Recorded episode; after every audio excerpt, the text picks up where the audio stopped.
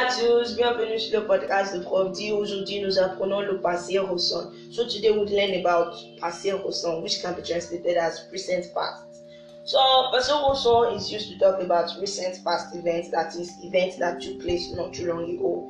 Examples of recent past, like the use of recent past in English sounds like I just, I just, okay, I just finished, I just finished my assignment.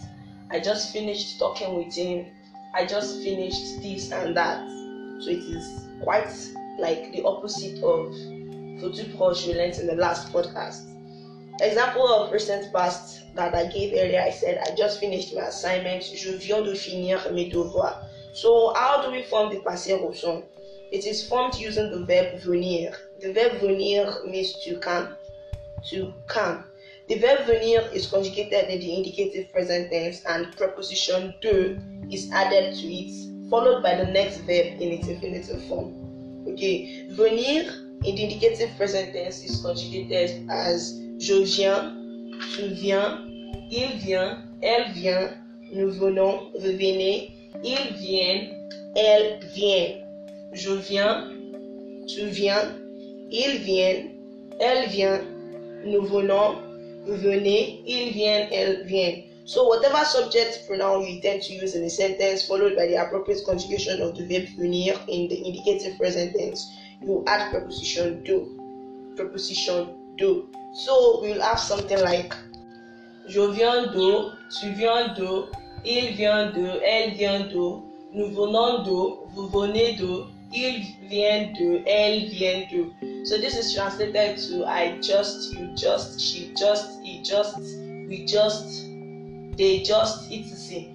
Followed by the next verb in its infinitive form, that is the action verb in its infinitive form. Let's take the example we used earlier. I just finished my assignment. I just is je viens de. Je viens de. I just. Je viens de. Finished. Okay, the next verb will be in its infinitive form. Finir. So I just finished. Then my assignment, mes devoirs.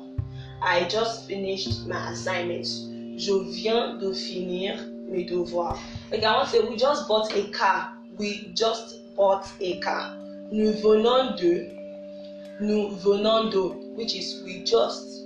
Nous venons de. And then acheter is to buy. Acheter is to buy. Acheter is in its infinitive form. Acheter. So it will be like nous venons d'acheter une voiture. Nous venons d'acheter une voiture. So employ the passé récent to talk about events that took place not too long ago. And the formation is the subject pronoun plus venir de, venir de. So venir will be conjugated in the indicative present tense plus the next verb that is the action verb in the infinitive form. Thanks for taking your time to listen to this podcast. And as usual, don't forget to share the link of this podcast to anyone who might need the lessons. La prochaine.